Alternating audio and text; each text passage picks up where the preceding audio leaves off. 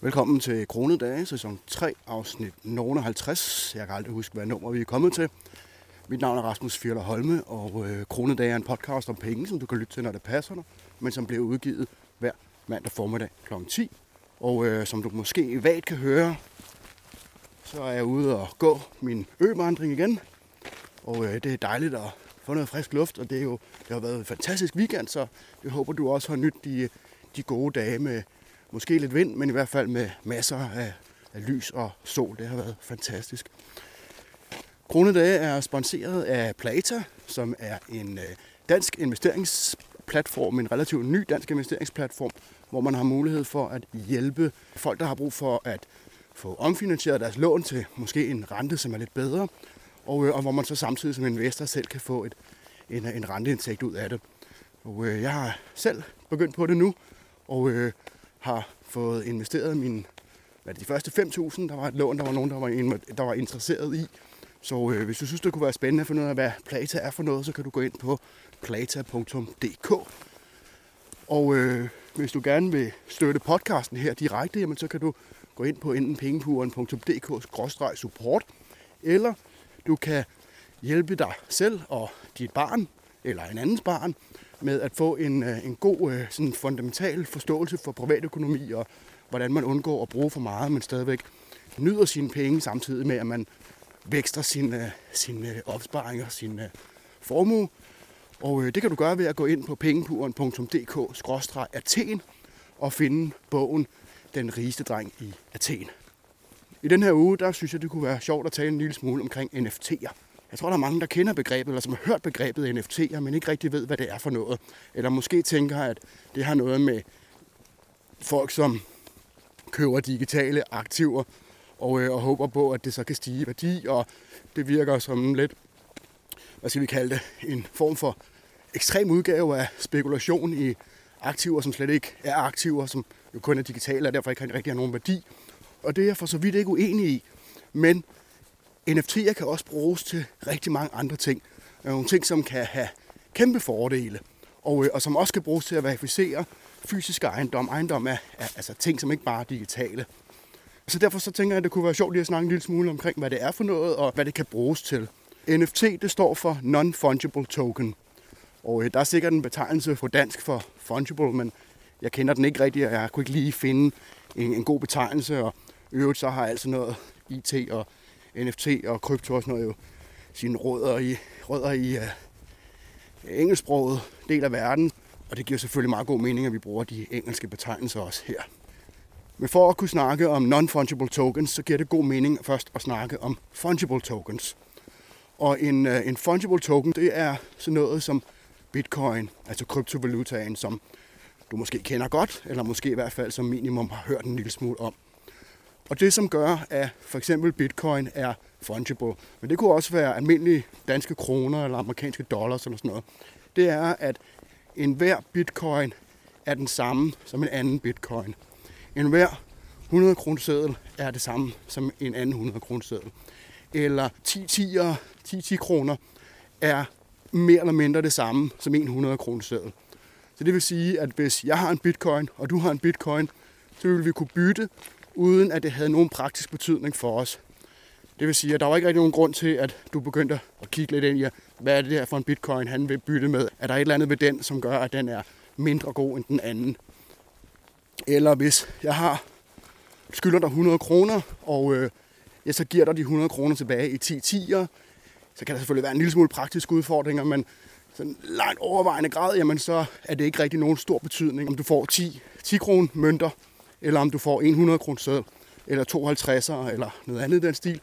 Fordi at danske kroner og bitcoins og Ethereum og mange af de andre kryptovalutaer, de er fungible.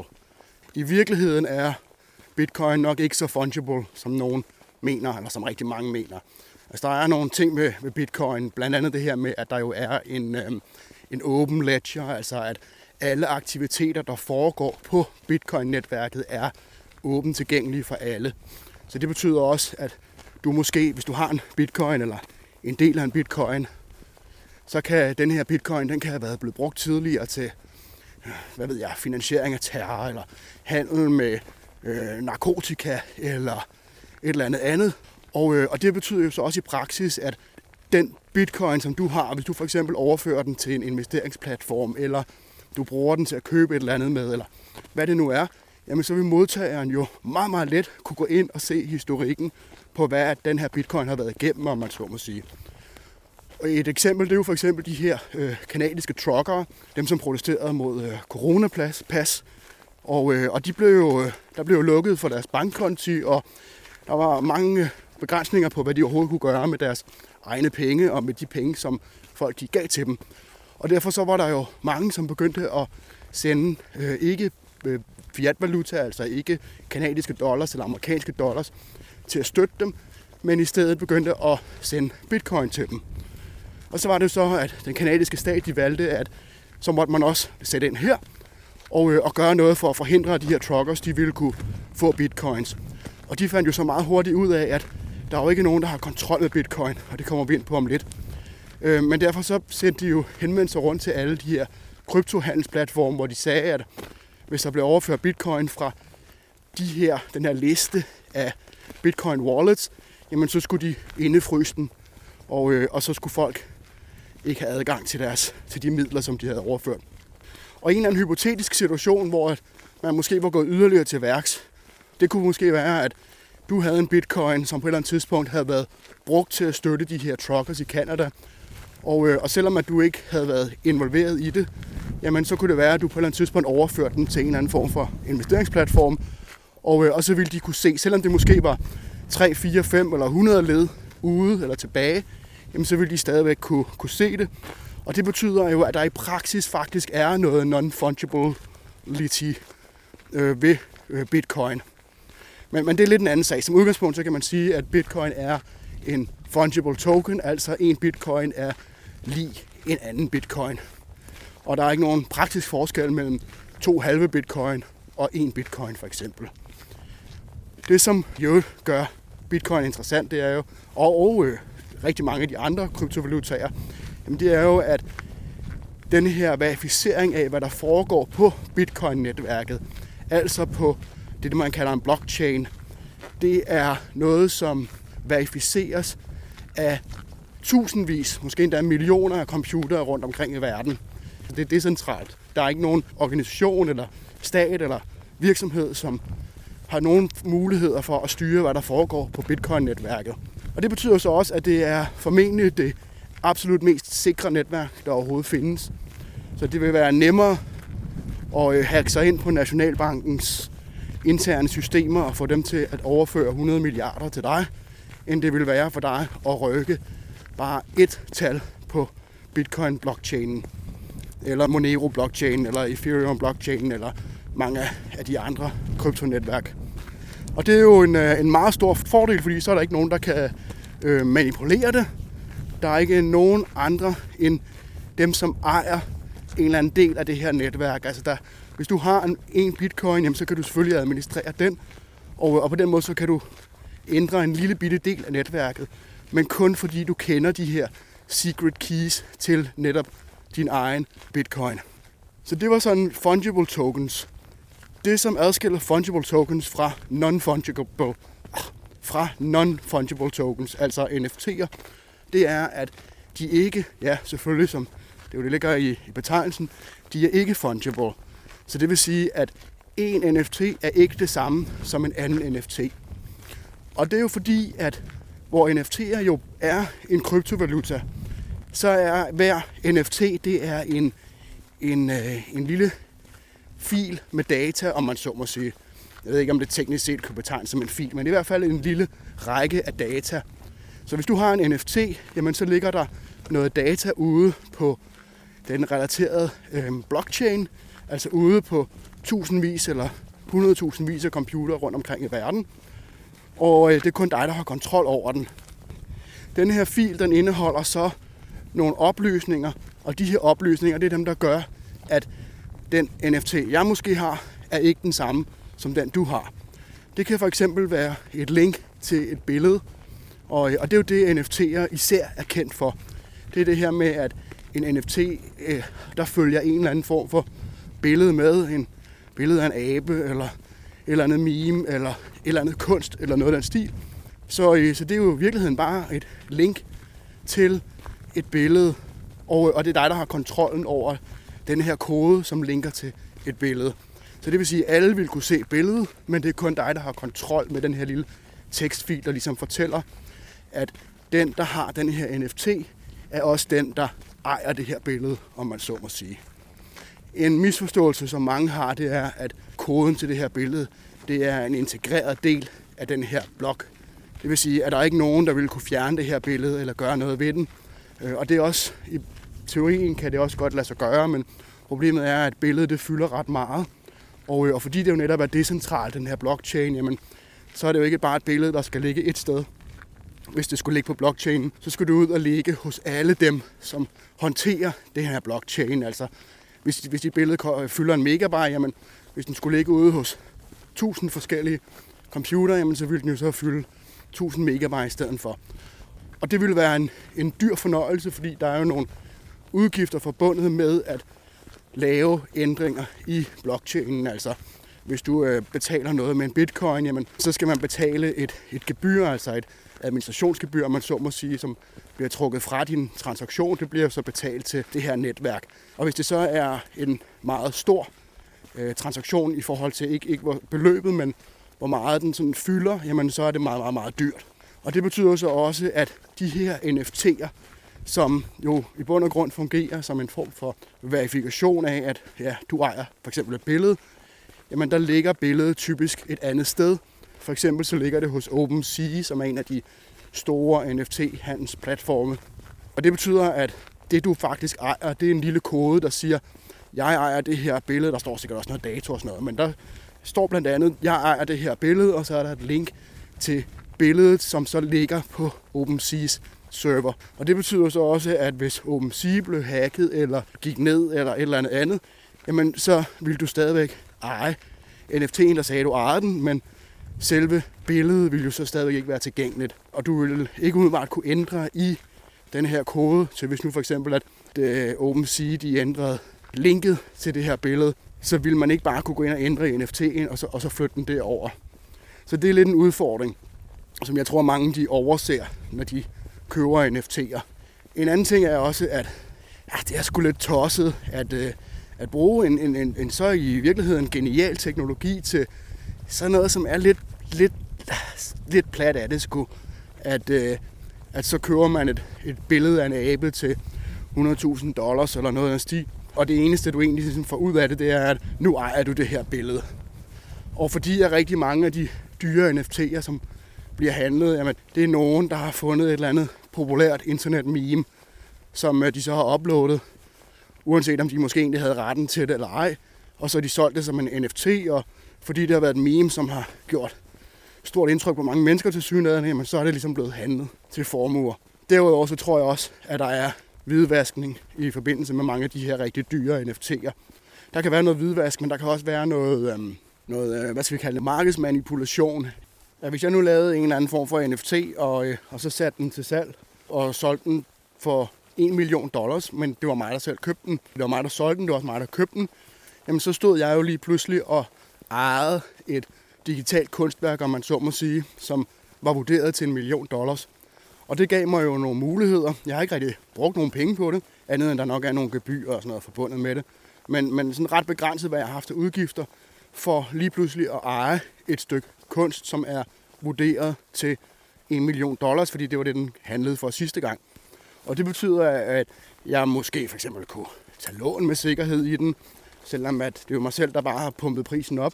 Det betyder også, at jeg måske ville kunne sælge den for $500,000, for jeg kunne sige et eller andet med, at jeg har pengeproblemer, jeg har brug for pengene, så jeg har godt nok givet $1 million for det her kunstværk. Men nu vil jeg gerne sælge det for $500,000, og det kunne være, fordi der er jo folk, der betaler formuer for NFT'er, jamen så kunne det også være, at der var en anden, der var tosset nok til at betale mig $500,000 for et stykke digital kunst, som jeg har selvfølgelig i hemmelighed købt af mig selv for $1 million.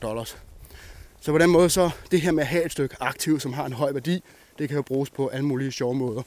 Så der er selvfølgelig lidt tvivl om, hvorvidt mange af de her handler med NFT'er er reelle handler, eller hvad det egentlig er, der foregår. Men det er selvfølgelig lidt en anden sag, men det er lidt et problem med noget af det her kunst. i øvrigt også et problem, jeg tænker, at jeg forestiller mig er ret udbredt blandt noget af det her moderne kunst, der bliver produceret.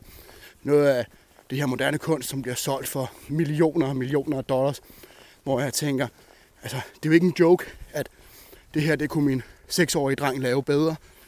Det siger man jo nogle gange, når man ser moderne kunst, sådan lidt for sjov, men noget af det her moderne kunst med en rød streg på et hvidt lærred eller noget af den stil, som bliver solgt for en formue. Jeg har svært ved at forestille mig, at der ikke er en anden form for hvidvask eller noget manipulation, markedsmanipulation eller sådan noget inden over det her. Men netop på grund af, at NFT'er jo netop bliver brugt især til den her slags investeringer eller spekulation, eller hvad vi nu skal kalde det, jamen så er der jo også mange, som med god grund er temmelig skeptiske over, om hvad det her er for noget, og er det her en kæmpe boble, eller hvad er det, der foregår. Og derfor også afskriver det, hvilket jeg også selv gjorde, i starten i hvert fald, indtil det gik op for mig, at NFT'er jo netop også kan bruges til at verificere ejerskab af rigtige ting. Så det vil sige, hvis nu for eksempel, at du køber et eller andet, som har en særlig værdi, en særlig gammel guldmønt. Hvis du køber den fra en officiel forhandler, jamen, så får du jo en eller anden form for certificate of authenticity. Og det er jo sådan en lille papir, hvor der står, at du ejer det her og det her. Og udfordringen ved dem, det er jo selvfølgelig, at det er sikkert stærkt ulovligt, men det kan ikke være specielt svært at snyde med den slags og lave nogle falske dokumentation på, at aktivet her er autentisk. Men hvis nu det i stedet for at være et stykke papir, du fik, at du så fik en NFT i stedet for, som bekræftede, at lige præcis denne her aktiv, du har købt, denne her guldmønt, den er udstedt af her og her og her, og bekræftet af en ekspert, bla bla bla, og solgt af den her og den her. Og alle de her ting, som normalt står på sådan papir, men som jo netop fordi, at det er et baseret på et blockchain-netværk, som er ekstremt sikkert og ikke kan manipuleres, jamen så vil du også have meget nemmere ved, hvis du for eksempel solgte den videre, og vise, at det her, det er rent faktisk den mønt, som den giver sig ud for at være.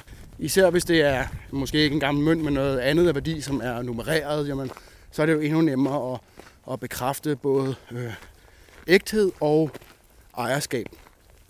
Det er en ting, som jeg tænker, at NFT'er ville kunne bruges til.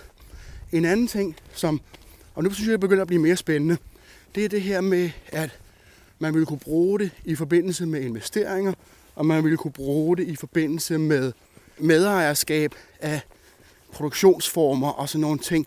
Også når vi snakker om omfang, som ikke er så store, at der kan udstedes aktier og børsnoteringer og sådan nogle ting.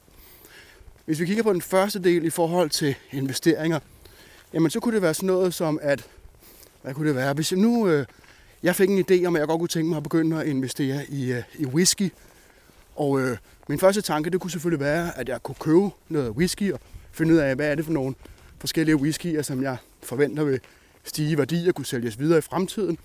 Og så kunne jeg købe dem og opbevare dem derhjemme. Det kunne også være vin eller ure eller alle mulige andre ting, men nu siger vi, det er whisky. Jeg kunne også sige, at jeg har ikke lyst til bare at investere det selv. Jeg ville faktisk også gerne give andre mennesker mulighed for at deltage i den her whisky-investering. Så i stedet for bare at købe noget whisky, jamen, så køber jeg opretter et firma og køber en lagerhal, eller lejer en lagerhal. Og så opretter jeg en hjemmeside, hvor jeg siger, har du ikke lyst til at være med til at investere i whisky? Og så har du mulighed for at gå ind på hjemmesiden, og så kan du købe noget whisky. Og så sørger jeg for, at det bliver opbevaret på den rigtige måde i en lagerhal med sikkerhed og den rigtige temperatur, eller hvad der nu skal til. Og den ene måde, jeg kunne gøre det på, det var jo simpelthen ved at have en database, hvor jeg ligesom administrerer, hvem der har hvilken whisky. Men jeg kunne også lave NFT'er omkring det. Så i stedet for, at du bare skal stole på, at jeg har en database, hvor jeg ikke snyder med mængden af varerne, jamen så kunne vi lave en database i form af den her blockchain, hvor der blev udstedt NFT'er. Så hvis du gerne vil købe en bestemt whisky, du klikker ind på hjemmesiden og siger, jeg vil gerne købe den her whisky, og så betaler du for den, og så får du tilsendt en NFT, hvor der står, der måske endda et billede af whiskyen, og den har måske fået en eller anden form for nummerering eller noget af den stil. Og på den måde, jamen, så kan du bekræfte, at dels så kan vi verificere, at du ejer den her whisky, og samtidig så kan vi også bekræfte præcis, at det er den her specifikke whisky. Og hvis du så på et eller andet tidspunkt vælger for eksempel at sælge den, jamen så vil du selvfølgelig, fordi du kan bekræfte dit ejerskab, jamen så vil du kunne få dine penge for salget. Men det kunne også være, at du måske en dag tænkte, jamen jeg kunne rigtig godt tænke mig at drikke den her whisky. Og så kan du bruge den her NFT til at bekræfte, at du ejer den, og dermed har du også krav på at få den tilsendt. Og hvis nu du i stedet for, at vi solgte dem, tænkte, at du ville egentlig hellere bare gerne sælge den her NFT, jamen så kunne du bare finde en anden, som var interesseret i at købe din whisky-NFT. Så hvis nu du kunne finde en køber til den her whisky, en som var mere interesseret i at overtage den fra dig som et investeringsobjekt, og du i virkeligheden bare gerne vil have dine penge, jamen så i stedet for at sælge den via min platform, hvor det er ligesom mig, der administrerer hele den her handel, jamen så kunne du jo bare sælge din NFT. Og ligesom med kryptovalutaer, så er det jo reelt bare en meget simpel overførsel fra din NFT-wallet til køberens NFT-wallet. Så er det jo lige pludselig dem, der kan bekræfte ejerskabet, og jeg har slet ikke været involveret i det. Og fordi, dels så er det jo nemt, fordi så ville vi kunne lave det man kunne kalde en P2P eller en peer-to-peer-handel, som overhovedet ikke involverer mig. Jeg har sådan set bare den der lagerhal, hvor jeg opbevarer whiskyen. Men også fordi det er baseret på en blockchain-netværk, jamen så ville alle kunne bekræfte, at der for eksempel ikke var to af præcis den samme flaske. På den måde så ville det fungere meget mere sikkert, men det ville også være meget nemt at håndtere i forhold til handler, men det ville også være en billig måde at gøre det på. Og der vil være meget mindre behov for at skulle stole på, at du skal selvfølgelig stadig regne med, at jeg ikke stikker af med al whiskyen eller noget af den stil, men du vil have mindre behov for at skulle stole på mig. Så det vil være sådan en mere eller mindre ren investeringsmåde at bruge NFT'er på, men hvor der rent faktisk er et aktiv bag det, som ikke bare er nogle et-taller og nogle nuller. En anden måde, man vil kunne bruge NFT'er på, eller jeg tror faktisk også, det bliver brugt i et eller andet omfang, det er jo sådan noget som for eksempel at bekræfte IP-rettigheder, eller intellectual property, ophavsret. Så hvis nu for eksempel, at jeg er musiker, jamen så vil jeg kunne udgive et album eller en sang, og så vil jeg kunne sætte den på en NFT. Hvis jeg nu så satte den her sang ud til salg på, eller til udleje på nogle af de her streamingtjenester, hvis de så havde lavet det rigtige tekniske setup, jamen så ville de jo for eksempel, hver gang de solgte en sang, eller hver gang nogen af de afspillede en sang, ligesom de gør i dag, jamen så får kunstneren en eller anden lille bitte beløb for hver afspilning. Så vil man kunne automatisere afspillingen således, at det var knyttet op til den her NFT, og det betyder jo så, at når jeg så skulle have udbetalt mine penge, jamen så kunne det køre automatisk. Og det kunne så være, at det bare blev sendt som en eller anden besked til en eller anden medarbejder i den her streamingtjeneste, som så udbetalte pengene. Men det kunne også være i form af en eller anden kryptovaluta, som ligesom sagde, at der helt automatisk skete det her, at hver gang at en sang, der var knyttet til en bestemt NFT, blev afspillet, jamen så ville der tække op indtil en måned var gået eller noget af den stil, og så ville der blive autoudbetalt royalties i form af bitcoin eller en eller anden kryptovaluta, som så var knyttet til den konto, som NFT'en var baseret på, eller den wallet, som NFT'en var på. Det er lidt smule kompliceret, men pointen er, at man ville kunne dels gøre noget af det administrative meget nemmere, og det betyder så også, at hvis jeg nu på et eller andet tidspunkt havde brug for penge, og der var nogen, der var interesseret i at købe min sang, og så købe rettighederne til min sang, sådan er det jo også i dag, at der er jo masser ikke-musikere, som ejer rettighederne, rige ikke-musikere, som har købt rettighederne til Beatles-sanger, Elvis-sanger og alle sådan nogle ting. Og nu er det dem, der får royalties. Men i stedet for, at man skal igennem sandsynligvis en hel masse ting med advokater og ting og sager, men så kunne jeg bare sælge min NFT til den her sang eller det her album til dig, for eksempel. Og så vil du automatisk modtage royalties, og du vil have alt det her setup, der automatisk var lavet, til at du kunne have dit afkast af den sang, som jeg har solgt til dig. Og det vil også være dig, der for eksempel vil kunne sagsøge folk, hvis nogen de kopierede din sang. Eller du vil have de samme juridiske rettigheder, som jeg havde dengang. Det var mig, der havde ophavsretten til sangen. Det, som jeg måske synes er det mest interessante i forhold til, hvordan man kunne bruge NFT'er. Og det kommer selvfølgelig an på, hvem man er og sådan noget. Men jeg kan godt lide ideen om medejerskab af sådan almindelig produktion i samfundet. At så mange mennesker som muligt, de ejer en lille del af det, der foregår i samfundet. Og derfor kan jeg også godt lide for eksempel ideen om, at almindelige opsparere, de har nogle aktier for eksempel. Udfordringen ved aktiehandlen, det er jo så, at Dels så skal det være et ret stort firma, for at det overhovedet kan blive børsnoteret, fordi det er så afsindigt dyrt at blive børsnoteret. Og det betyder jo så samtidig også, at hvis det er et stort firma, jamen så har medejerne... det kan godt være, at man på papiret er medejer af Coca-Cola, hvis man ejer aktier af dem for eksempel. Men i praksis har det jo ikke rigtig nogen betydning overhovedet, at du ejer for 100.000 kroner Coca-Cola, eller 100 millioner for den sags skyld, fordi selskabet er så enormt stort. Men der er jo rigtig mange små organisationer og små virksomheder. Det kan både være foreninger, men det kan også være for-profit virksomheder, hvor der kunne være en fordel ved at sende medejerskabet ud til andre, som ikke kun gør det nødvendigvis for et potentielt afkast, det kunne også være en del af det, men som gerne vil være medejer, fordi de synes, projektet var spændende. Et eksempel, som jeg sådan berørte lidt i forbindelse med det her interview, eller den her snak, jeg havde med Victor fra Plata, og det er jo bare et eksempel ud af mange. Det kunne være, hvis jeg havde et hønseri, for eksempel. Og det, jeg havde gjort indtil videre, det var bare en helt almindelig hønseriløsning, hvor at jeg måske solgte æg eller kød eventuelt. Og så det her overskud, det gik rent til mig. Det var også mig, der styrede virksomheden 100%, men det var også mig, der ligesom havde hele risikoen. Det kunne være, at jeg måske havde behov for at udvide virksomheden, eller jeg bare godt kunne tænke mig at gøre tingene på en måde, som var lidt mere, hvor der var lidt mere bredt medejerskab. Så i stedet for, at jeg gik ud og forsøgte at blive børsnoteret og bruge 2 millioner på det, eller hvad det nu koster, for et lille hønserivirksomhed, så kunne jeg måske udstede nogle NFT'er.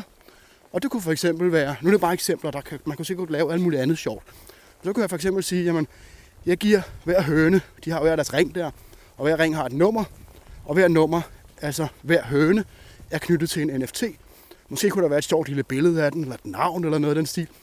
Og så ville jeg sælge de her høns som NFT'er. Og det ville sikkert være en eller anden form for økologisk, eller i hvert fald fritgående hønseri, hvor man kunne se, at hønsene havde det godt og sådan noget. Og det var der andre, som gerne ville bidrage til, og gerne ville være en del af, uden nødvendigvis, at de selv skulle ud med gummistålerne på. Så kunne de gå ud og købe en NFT, hvor der står det her, det er klukhøne, og hun er så og så mange uger gamle, og hun lægger så og så mange æg om ugen, og andre sjove informationer. Hun synes altid, at det er sjovt, og når jeg hænger salat op i hønsegården, så er hun den første, der kommer rendende, eller hvad det nu kunne være, der var lidt hygge også på en eller anden måde. Og hvis du så købte den her NFT, jamen så fik du et eller andet ud af det.